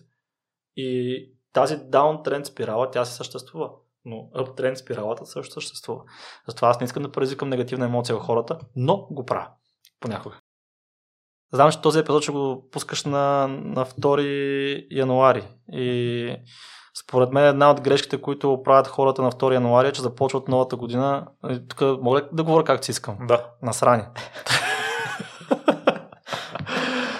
Да, това съм го казвал и в миналото, защото хората чакат до новата година. Това е, предполагам общо прието. Дойде, да дойде първи и почвам, брат. Истината е, че на 31 той се е насрал, заопил е яко, не е спал, събужда се примерно в 2 в 3 след обяд, защото не трябва да навакса от купона. И всъщност той реанимира до 2-3. Тоест, хората казват нова година, ново начало. И новото му начало е с махмурук и тотален леш. Така че ако знаеш, примерно, че не можеш да пиеш, ако знаеш, че се възстановяваш 2-3 дни, ами пропусни го това купон, брат. В смисъл, няма да ти е толкова, как да кажа, защото до сега си говорихме за това, нали, като се събуждаш, имаш пет аларми и това как ти влияе на целия ден. Е, като започнеш нова година на Акън, познай как ще повлияе това на цялата нова година в последствие. Така че много е важно тези решения, които взимаме, като поставяме новата страница чисто начало, наистина е чисто начало. А, повечето хора са си същите като предната година, което за мен е голям проблем. Даже почват още по-зад предната година, защото са тотално накъде. Наистина съм за това нещо. Да, аз се смислих, че първият най-неподходящия ден, който да започнеш на ново начало. Да, ако си се накъл на 31. Така че понякога първи е много добро начало да започнеш, са много добра дата да започнеш, ако на 31 се подготвил. Тоест, то проблем е, че хората не се подготвят за успех от предния ден, както с алармата. Тоест, ти ако на 31 се подготвиш, затова вечерта се убиеш, ами ясно е, че на първи няма почнеш абсолютно нищо. И по абсолютно същия начин. Като се подготви вечерта и си навил примерно там 10 аларми, ти си се подготвил да, да не направиш нищо с първите 9 аларми, а да се будиш на последната 10 аларма. Така че това е според мен проблема. Затова на 31 най-късно се подгответе за първи, защото ако се, ако се подготвите по-рано ще е супер, но най-добрият сценарий даже ще е, ако въобще не чакате първи или 31, ами ако, а то вече го гледа това на втори ден, но по принцип да, да, до година да знаят, ако не са почнали тая, защото доста хора ще слушат този подкаст няма да почнат, да не чакат първи, както при аз съм чакал да стане 12.00 да, да почне да уча, ами като имаш някакъв ърч, т.е. като имаш а, някакъв а, вътрешен призив, веднага да го изпълниш това нещо, защото тялото ти дава сигнал, че нещо не е наред. И този сигнал, ако го неглижираш достатъчно дълго време, той ще отслабне този сигнал. Докато не стане нещо още по-тегаво, примерно станеш още по-дебел или пък още по-болен или пък още по-нещастен, докато пак това тяло ти даде този сигнал. Затова аз съм доста, как кажа, силно адвокатствам, като почувствате този урч, нали, това желание да направите нещо, направете го асап веднага. Аз между другото не помня важни решения и конкретните дати към тях и със сигурност не са били на първи или понеделник или първи ден на месеца. Да, бе, това не знам какво значение има даже. Смисъл. И аз не помня важните. То, то, птичката не каца на първи на рамото ти. Тя така стои, кръжи, чака, мале, само стане първи, сега ще го навакам да му върви на пари на това. Нали, не работи така нещата. постоянно имаш някакви възможности. Примерно, сега имах една възможност за един бизнес да стартирам. Та възможност ми се откри, кога беше? Мисля, че не, август месец. Август месец. Това направи доста голяма инвестиция. Чак сега заработи човек. Това е... И то заработи. Сега правим тестовете днес. А, ние снимаме този подкаст, не на втори, снимаме го на 14, на 14 декември. декември. Тоест, август месец, даже дали не беше по-рано, да речем, че е август месец. Август месец съм предприел крачката за нещо, което още не съм брал никакви плодове от там, а сега правим тестовете, човек. Това са страшно много месеци. Но съм действал тогава. Ако си бях казал, хм, ще изчакам да дойде първи брат и тогава ще стартираме бизнеса, следователно, евентуално тестовете щяхме да ги правим сигурно юни месец, нещо такова. Ако още бяхме го направили, защото можеше да отложим и, защото ти като свична да отлагаш, отлагаш цял живот. И също и с тренировките, и с промяната на тялото, защото ако аз започна, ако бях тренирал август месец, тогава започна да тренирам, ами аз сега те първо ще се бъда плодовете, т.е. първо ще се в родата и кажа, а, аз съм поизчистил всъщност. Та, хората, които не са почнали август месец, сега са на нова година с такива, аз сега ще още по-дебел. Също че още 5 кг отгоре само за тези празници. И, И пак, ако не почнат януари, а почнат за лятото, всъщност няма да са готови за лятото. Са готови за до година за лятото. Така че пак не отлагат. Не знам защо отлагат. При положение, че нямаме цял, имаме цял живот, ама целият ни живот може да е до утре, по принцип. За някои хора. Всъщност ще има някои хора, най-вероятно, аз не ми го пожелавам, ще има някои хора, които слушат този подкаст, сигурно ще отидат тази година по някаква причина. Аз не знам дали няма се тази, тази година. Аз карам мотор, шансът да умра също е доста, доста голям. За, за коя се пазя? За гроба ли? Така че не знам за какво се пазят тези хора. Кое е най-лошото нещо, което може да случи? Освен да умреш. Друго не виждам. Се вкарал с някакви пари някъде, еми и си го загубил, примерно, да речем, инвестирал си в бизнес, загубил си го, загубил си парите. Ми добре, ще ги изкараш пак. Вкарал си пари, примерно, в менторска програма за бизнес, пак нещо не, не са сработили нещата, ми окей, ще ги изкараш пак. Вкарал си пари, примерно, в програма за фитнес, да речем, не си отслабнал, окей, намери друга програма. Това не означава, че никой няма развиеш бизнес, ако се провалил веднъж, или, или никой няма отслабнеш, ако не си намерил правилната програма за тебе.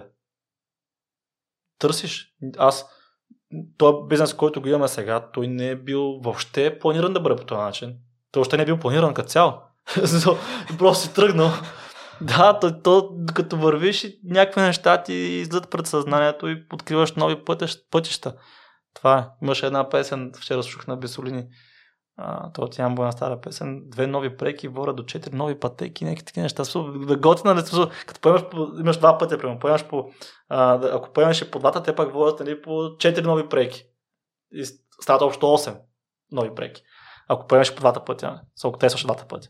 Така че толкова много разклонения може да има, като вървиш по пътя. Просто трябва да вървиш по пътя. Просто трябва да тръгнеш, вас.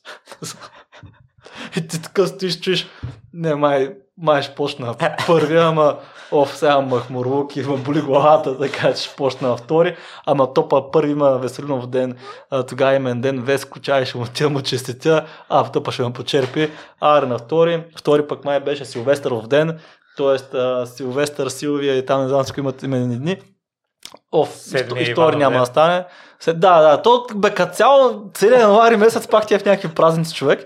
Идва в февруари месец и си такъв, е, то, то сега много студено навън, това е най-зимния месец, много, много студено. Да, е март месец, женския месец, там ще се разтопи снега, ще почне вали. Дъжд. ще е по-меко времето, да. И накрая е дошло лятото и нищо не е свършило. И такъв, е, то лято вече дойде, няма смисъл. За къде се готвят, тази като изчез, то ще стане зима. И, и, и, това е, вечната рационализация. Аз не мога, не, не, не разбирам хората как живеят по, по този начин, разбираш. Не, просто не го осъзнавам това. Как стоиш и гледаш как другите успяват, другите отслабват, дават ти примери, примерно с, с подкасти, с филми, с книги, не знам си какво. Ти така стоиш си мрънкаш. И си доволен. Не, ти, ти мрънкаш, защото си недоволен, ама също време действията ти показва се едно си доволен там, където си. Защото не, не правиш нищо. Според мен и въпросните хора, които описахме, едва ли, едва ли ще започнат. Поне а, а, ще почнат. А, човек ти на гласта. Аз се запознах. Ще почнат. Аз запознах с аз много момче. А, има песен с Тото. А, как се казваше? Да, съжалявам, че не му помня името. Аз не, не помня имена, помня физиономи. А, трябва да го видя. Много готин печага. Каза ми, че в някакво село до Нова Загора и каза, че е имало някакъв печага там, който е имал зверски проблеми с наркотици, с всичко е имал проблеми. Живел се с техните, наработил. Е, бая зле е бил. И каза, че спрял наркотиците, почнаме с тренировките, напуснаме башеното огнище, почнаме да работи. А, в смисъл, има, има хора, които ще се трансформират. Да, аз съм сигурен, но ако нагласта ти е от празник за празник, че ще изчакам да мине следващия ага. празник и такова ти ежедневието. До момента на мен ми се струва много трудно от днес за утре. И това, между другото, мисля, че се различавате с Георги. Аз го попитах него за промяната и тогава в епизода визирах вас, че вие съветвате да се промениш изцяло на следващия ден, докато подхода на, на жорката е по-скоро крачка по крачка. Baby steps. Да, но аз забелязвам, че може би зависи от човека, тъй като на някои от хората, които се възхищавам, са се променили от днес за утре, но пък техният живот е бил в по-едната крайност. Аз съм по-скоро на принципа, ако ще се променяш от днес за утре. В смисъл, даже се промени преди да се променил. Тоест, какво можеш, какво имам преди това? Fake it you make it.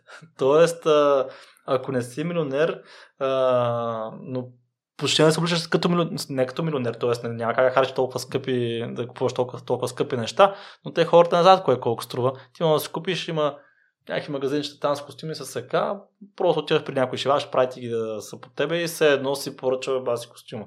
Та мисълта ми е, че да, аз вярвам, че човек трябва да се промени от днес за утре. Защото и, и опитът ми го показва, между другото. Не знам на Георги. Да, ви имате и специален да. епизод за това. Да, не знам и какъв е опитът на Георги. Може би той има някакъв друг опит, а може би тъй като неговият характер е по, как кажа, софт в това отношение. Тоест по-керинг, нали, по-обгрижващ, може би. И може би той така предизвика хора, които успяват по този начин. Пък моят характер, защото е друг, нали, предизвикам други хора. Може би, може би това е причината. Не знам, защото всеки си някакъв него балон. Но на база на моят опит, анекдотен, хората, които се променят от днес за утре, са по-успешни от те, които са идвали при мен, са такива, дай ще почнем лека по лека, лека по лека, лека по лека и са минали 4 месеца. И като види някоя трансформация, някой пич, който е 4 месеца в програмата и се променил от днес за утре, е такъв, е, ма той е много по-добре от мен резултати. За такъв, е, той не е бил на Baby Steps. Брат. Какво искаш? така че той от ден едно спазва макросе. Той е, дай първо да почнем с тренировките, после ще оправим храната. Или обратното. Първо ще почнем с храната, после ще правим тренировките. Съм такъв, ми, добре. Аз си казвам, че две трябва да ги почнеш веднага, от утре. Обаче, после като ми кажеш къде са ми резултатите, ще кажа, е, ми ти искаш първо с храната само. Това е. И хората, като ми кажат това, е такива, добре, дай ще правим храната.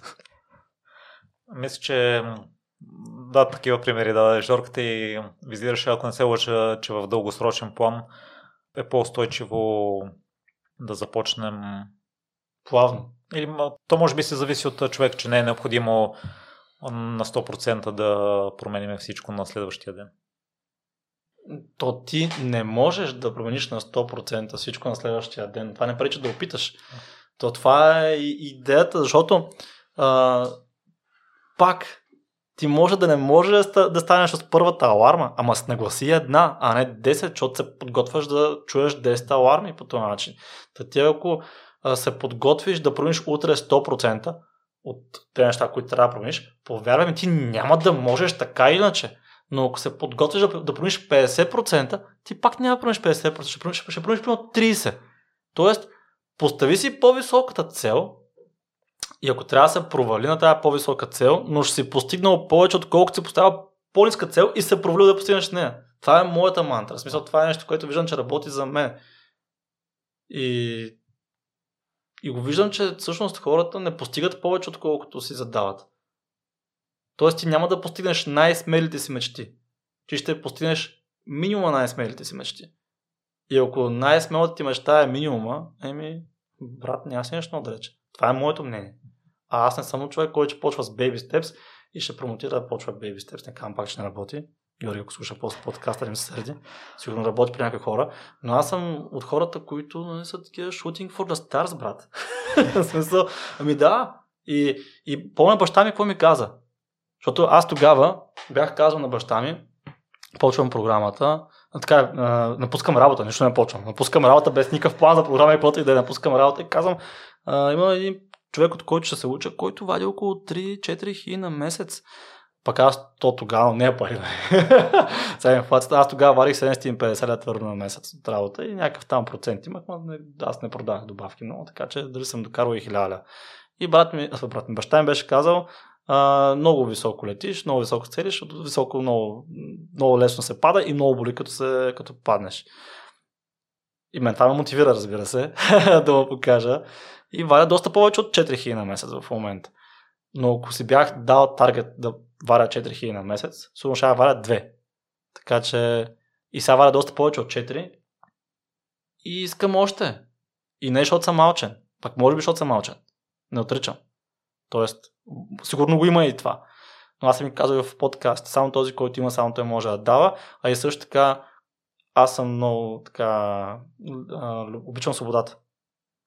И осъзнавам, че парите са сила и свобода и власт. Колкото повече власт, сила и свобода имам, толкова по-добре се чувствам. И хората пак имат негативна конотация за власт, защото мисля, че хората използват властта винаги за нещо лошо. Ма не, ти ако имаш власт, мога правиш добри неща, в принцип. Ако имаш сила, Както и, както и, и Хари Потър, всъщност. Той има белега на Волдемор, ако не се лъжа беше, се каже. Защото аз съм гледал Хари, Пот, Хари Потър, но знам отгоре отгоре за какво става въпрос. Те Хари Потър, той всъщност има силата да бъде лош. Ама Хари Потър е добър. Тоест той има белега на лошия. Той има силата на лошия. Това е част от него, всъщност. Гледал ли си Хари Потър? Не. Ми аз не съм, но съм чел малко от книгата и малко съм гледал там от филмите. И докато малко не ги помня. Но Хари Потър има тази светкавица на челото му е заради това, защото той има част от Волдемор. Тоест има част от злото. Да. Има власт, има и сила. Да бъде лош, но решава да бъде добър. А, така че да, аз искам да имам власт. Аз искам да имам сила. Аз искам да имам свобода. А в днешно време това не става с магия, не става с молитва и с любов, става с пари. Това е. И ако искам да дам и свобода и сила и власт на хората около мен, аз трябва не само за мен, ами трябва и за тях да имам. Защото ако искам, примерно, майка ми да спре да работи, да не, да не накофти работа, ако, ако искам баща ми да спре да работи, защото му се износи рамото вече, аз не мога да мисля само за мене, аз трябва да мисля и за тях. Така че, за какво си поставям ниски цели? И да baby steps. Нямам време за baby steps.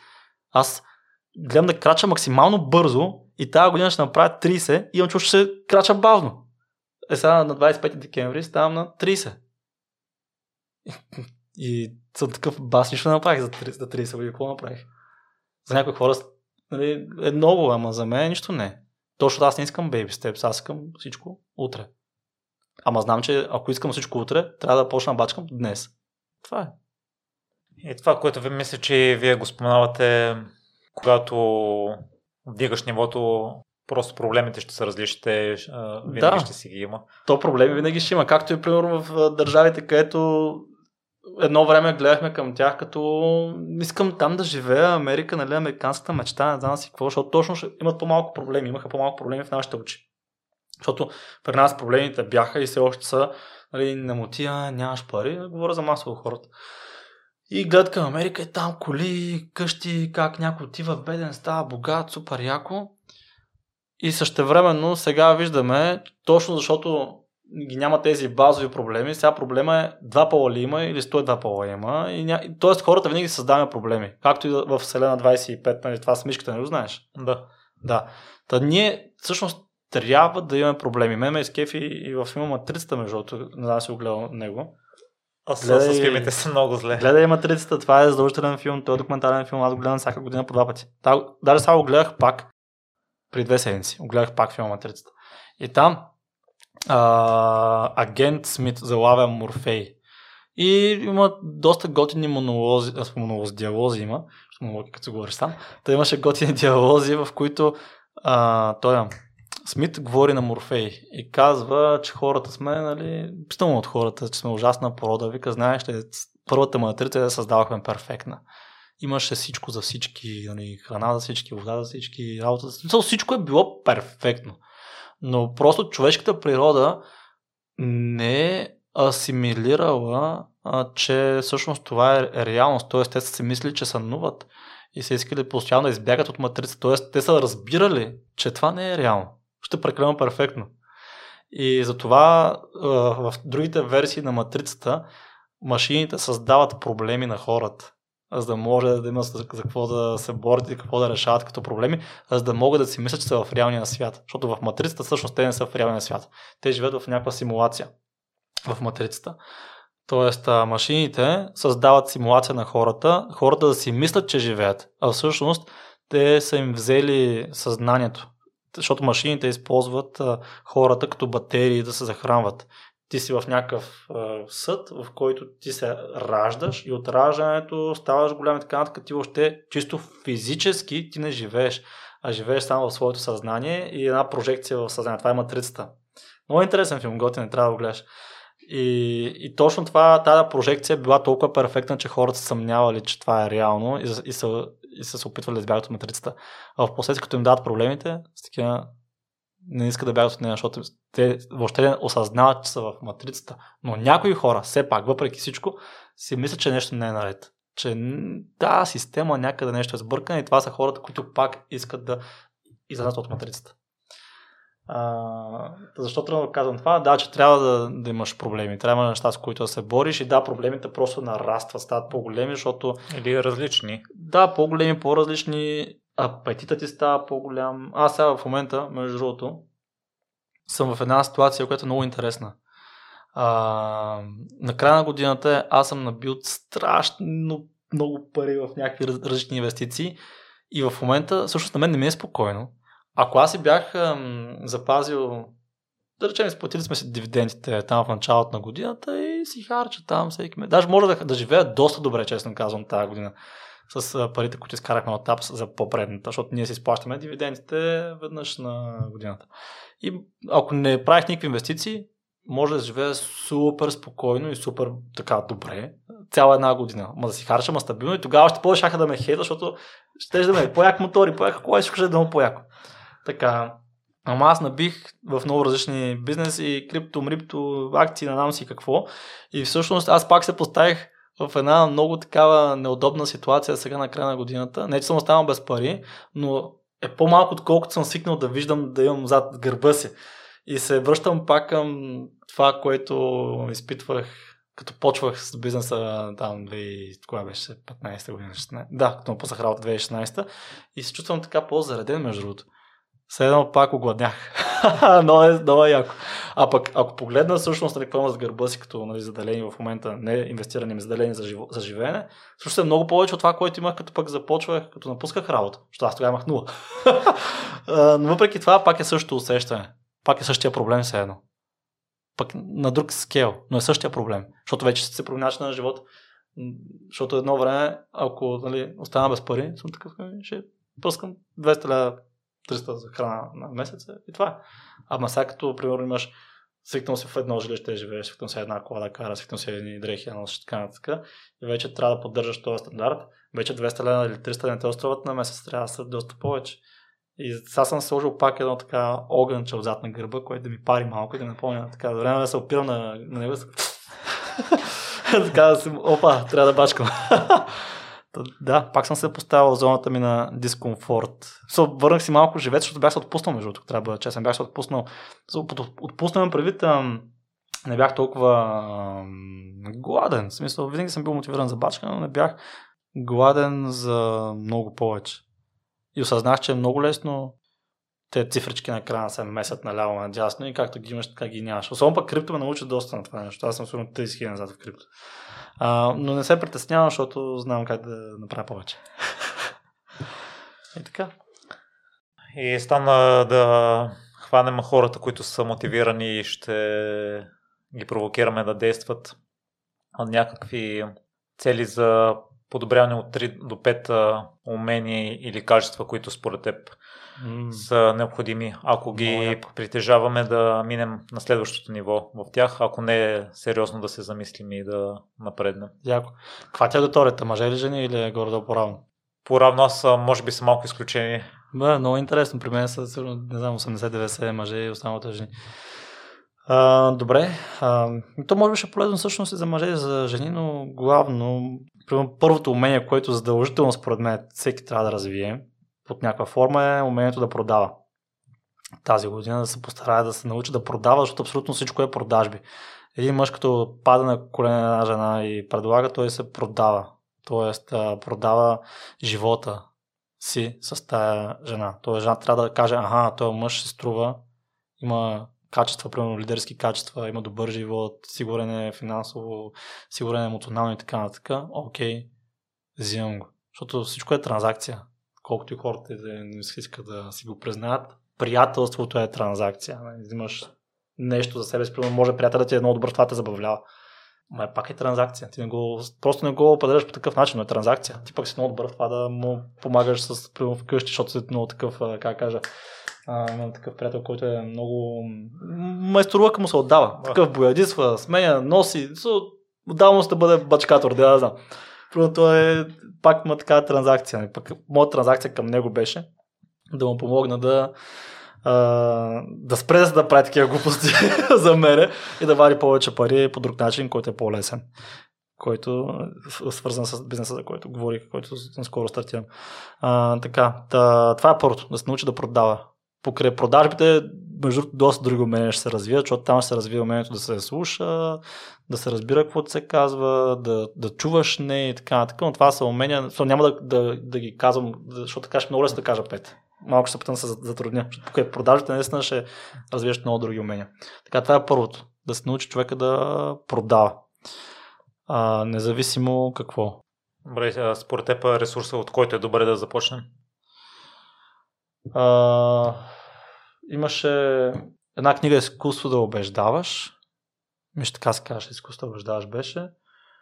А, така че може оттам да се почне. Има и курсове за продажби. Аз съм карал курс за продажба, но с ментор и може да влезат в нашия дискорд, между другото, защото там обяснявам за продажбите. Даже имам цял епизод, в който говоря само за продажбите.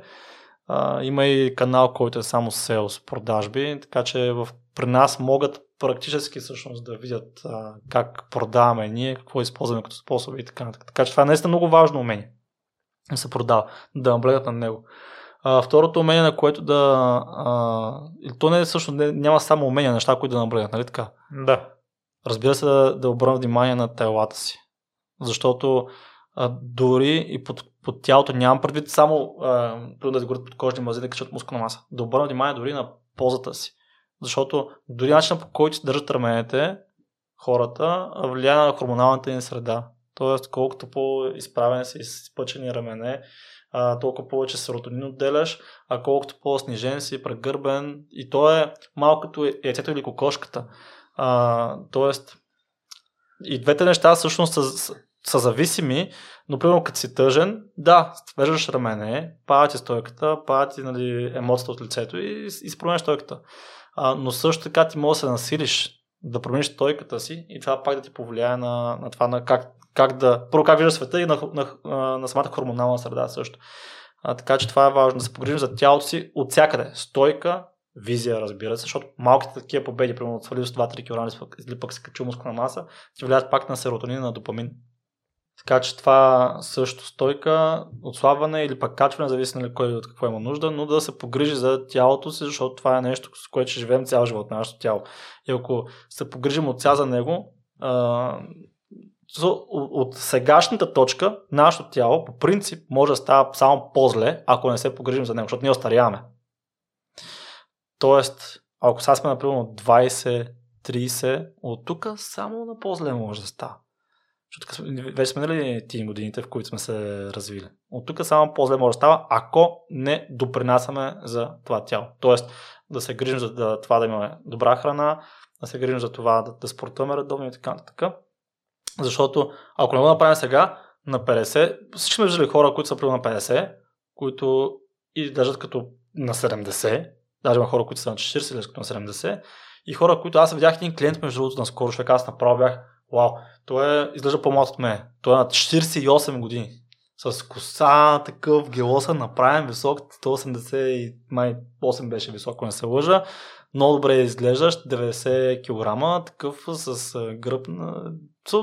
Бе, пръска, пръска. Много, много се скефи си към бас, да, да, аз съм така. Тоест, човека цял живот се е грижил за тялото, т.е. т.е. не е почнал в нашата програма. Също време има хора, които почнат на 48, в нашата програма те първа се грижи за тялото си. Ама то през годините е деградирал, деградирал и той никога няма да стигне човек, който цял живот се грижи за тялото си, по-скоро е стопирал процеса на стареене, не е стопирал ми забавил процеса на стареене. А, така че колкото по-рано се погрижи за това нещо, толкова по-добре. Тялото.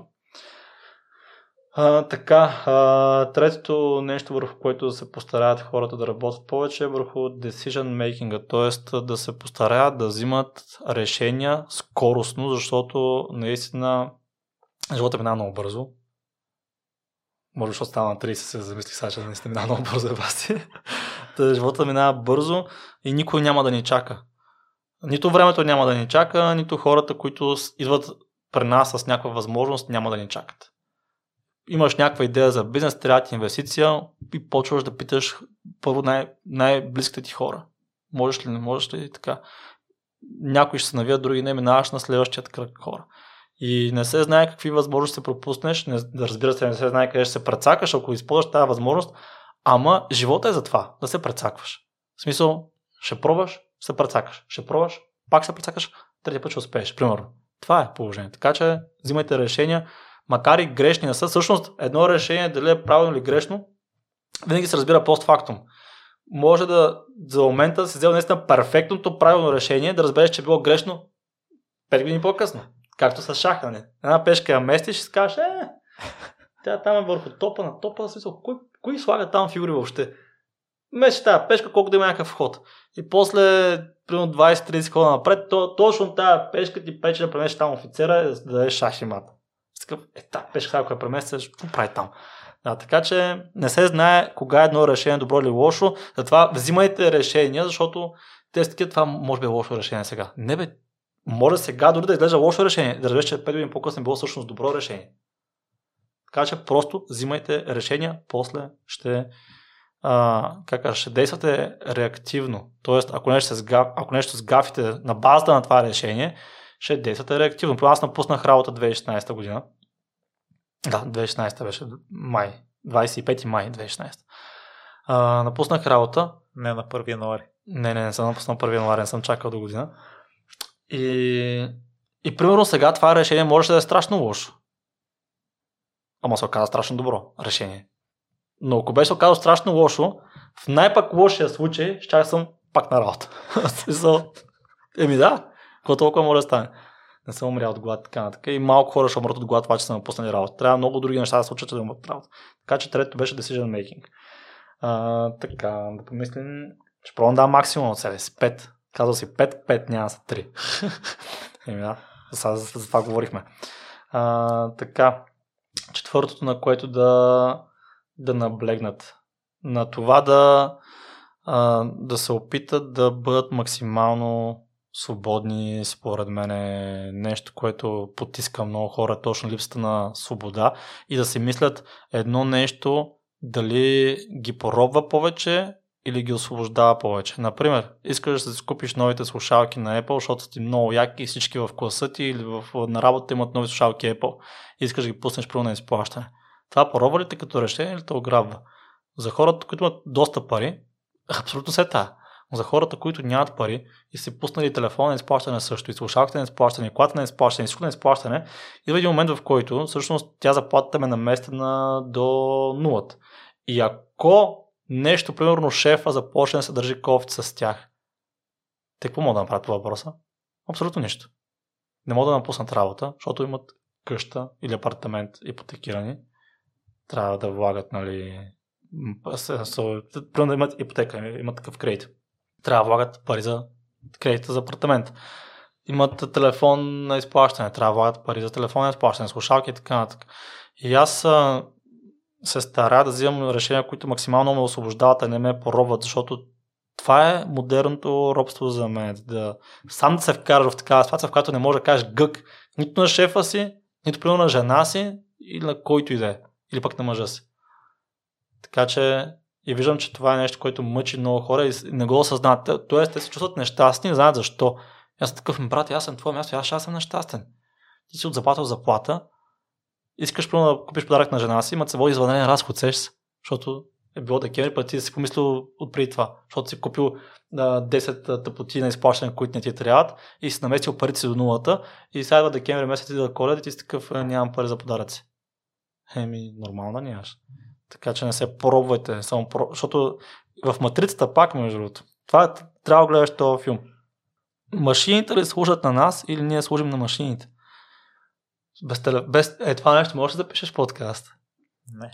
Д- добре, но не можеш да го хвърлиш отвън на студа, трябва да държиш тук, трябва да, се, да го почистиш, трябва такова. Тоест, то ти служи, ама и ти му служиш. Ама колко хора са всъщност примерно за колата си? Те, те служат повече на нея, отколкото тя на тях. Хората, които не се карат колите, ма ги мият, ги такова, плащат данъци, не знам какво. И както в матрицата а, машините, хората са в един подземен град. И машините горе ги контролират нали, хората. Обаче машините долу са хората и контролират тях. Обаче парадоксът къде е? Ако спрат тези машини, им спират чиста вода и кислорода, въздуха и всичко. Такъв, всъщност, ние пак сме зависими от тях. така че колкото повече неща всъщност имаме, толкова повече се поробваме. Тоест, ако ще вземем неща, трябва да сме сигурни, че нашите финансови средства, защото с това се купуваме неща, много надскачат това, което сме си взели, за да може да не се поробваме, да не бъдем толкова зависими от тях. Така че обърнете внимание на ваша свобода. Защото ако трябва да избирам сега да бачкам повече, да изкарам повече пари, а, не бих го приел като сделка. Защото всъщност аз бачкам повече и нямам свободата, която имам примерно в момента. Тоест бих изкарал повече пари, ако не се увелича бачка, бачкането. Съм искам да бачкам повече от това, което бачкам в момента. Защото аз end goal, всъщност всичко, което правя накрая, е да се чувстваш свободен, нали? И да се чувстваш обичан, свободен, да, имаш хората, които обичаш до себе си. Това е. И с повече вещи не се освобождаваш по този начин. Да, така че четвърто нещо, наблюдете повече на свободата си. Примерно, ако, не, ако получавате малко заплата, ами, научете се да продавате. Нали, първото умение. да. Ако не ви наемат, защото примерно изглеждате кофти, ми отслабнете, бъдете по-представителни. И примерно пето, да речеме, нещо. Аз мога да дам много неща, които да бъдете, но примерно пето нещо, сетих да бъдат по-представителни още от утре. Обърнете внимание на начина по който се обличате. Може да отидете на, на шивач с сравнително, пак казвам, малка инвестиция, ефтини дрехи, да са наистина направени за вас. Това ще направи в пъти по-представителни и също така има нещо, че добре изглеждащите хора им се получава по-лесно, просто защото другите хора ги бутат напред. И едни от най-успешните, едни от най-известните хора, всъщност ако обърнеш внимание, ако обърнете внимание, те изглеждат много добре. Има изключения, разбира се.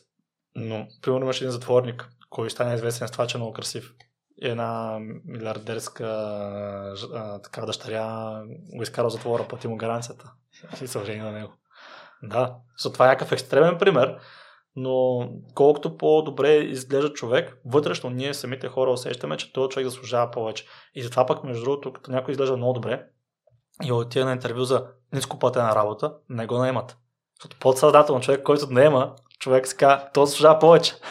и се да буте за по-напред. Ако има позиция, която е по-нагоре, ще го вземе за по-горната позиция. Ще каже, ти всъщност не си за тази позиция, ела по-нагоре. Така че това е пето нещо, което мисля, че хората трябва да са могат да наблегнат още утре. Сега с отслабване ще отнеме повече време, но с това мога да направиш още утре, да почнеш да се обличаш по-добре. Пак казвам, да по-малко средства пак, пак е възможно. Uh, това са петте неща. И слушателите, ако трябва да ги препратим към вас, най-подходящото място. YouTube със сигурност импакт с Сталин Никола. Да, Сталин Никола, ако напишат в YouTube, ще, ще им излезе. Станислав Чакъров е фитнес. Да, да, то ние сме качвали много, от много време там, но причината е, че то нищо не се променя в фитнеса и в нашата тела и в нашата биология, така че няма смисъл да качваме нови неща там на този етап. А, има, има много материали, които ще им помогнат безплатно да се постигнат целите така иначе хората. И също така ако искат общество, могат да се присъединят в нашия Дискорд. Това е нещо, което в момента мисля, че така, имайки предвид последните 2-3 години с тези локдауни, COVID и тъпоти, а, мисля, че хората им липсва да имат среда, общност. Мисля, отвикнали сме да, да се социализираме и home office, не знам си какъв офис и не излизаш никъде и, и вече нямаш хора около тебе в кръга ти, които те бутат напред и да ти казват къде грешиш или пък къде се добре. Ислам, благодаря много за това, което правите и за съдържанието, тъй като ми влияят и на мен положително. След малко ще си обясня защо. И силно се надявам и за бъдеще да продължава така и всички проекти, с които се захванете да допринасят положително за развитието на хората. Мерси, мерси много. Аз благодаря за, за поканата и се надявам наистина да сме полезни, не само да ги ядосваме хората, като слушат. да, аз го правя как кажа, както и родителите, нали, като деца сме се ядосвали на това, което направи това, направи това, но в последствие доста от тези неща, които са ни казали да направим, всъщност били за наше добро. Така че, може да се ядосваме, обаче ако да, това е другото нещо, което е финално, шестото нещо, което може да промени тази година, е да се научите да вземе, да, да, да как кажа, да се научите да взимате полезното от хора, които не харесвате. Защото колкото и да не харесвате някой човек, със сигурност ще има нещо, което прави по-добре от вас и се опитате да го извлечете от а, него. Примерно много, много хора не харесват да речем Юли Тонкин. Ама той казва и доста неща, които могат да помогнат, примерно в бизнеса с имоти и така нататък. Много хора, примерно, харесват мен. Ама някои неща сигурно ще ти полезни. Така че опитай се да се абстрахираш от месенджера, той, който праща, не пратеника, ами да чуеш какво казва действителност. Това е. Ето, надскочихме. От 5 станаха 6. Това е.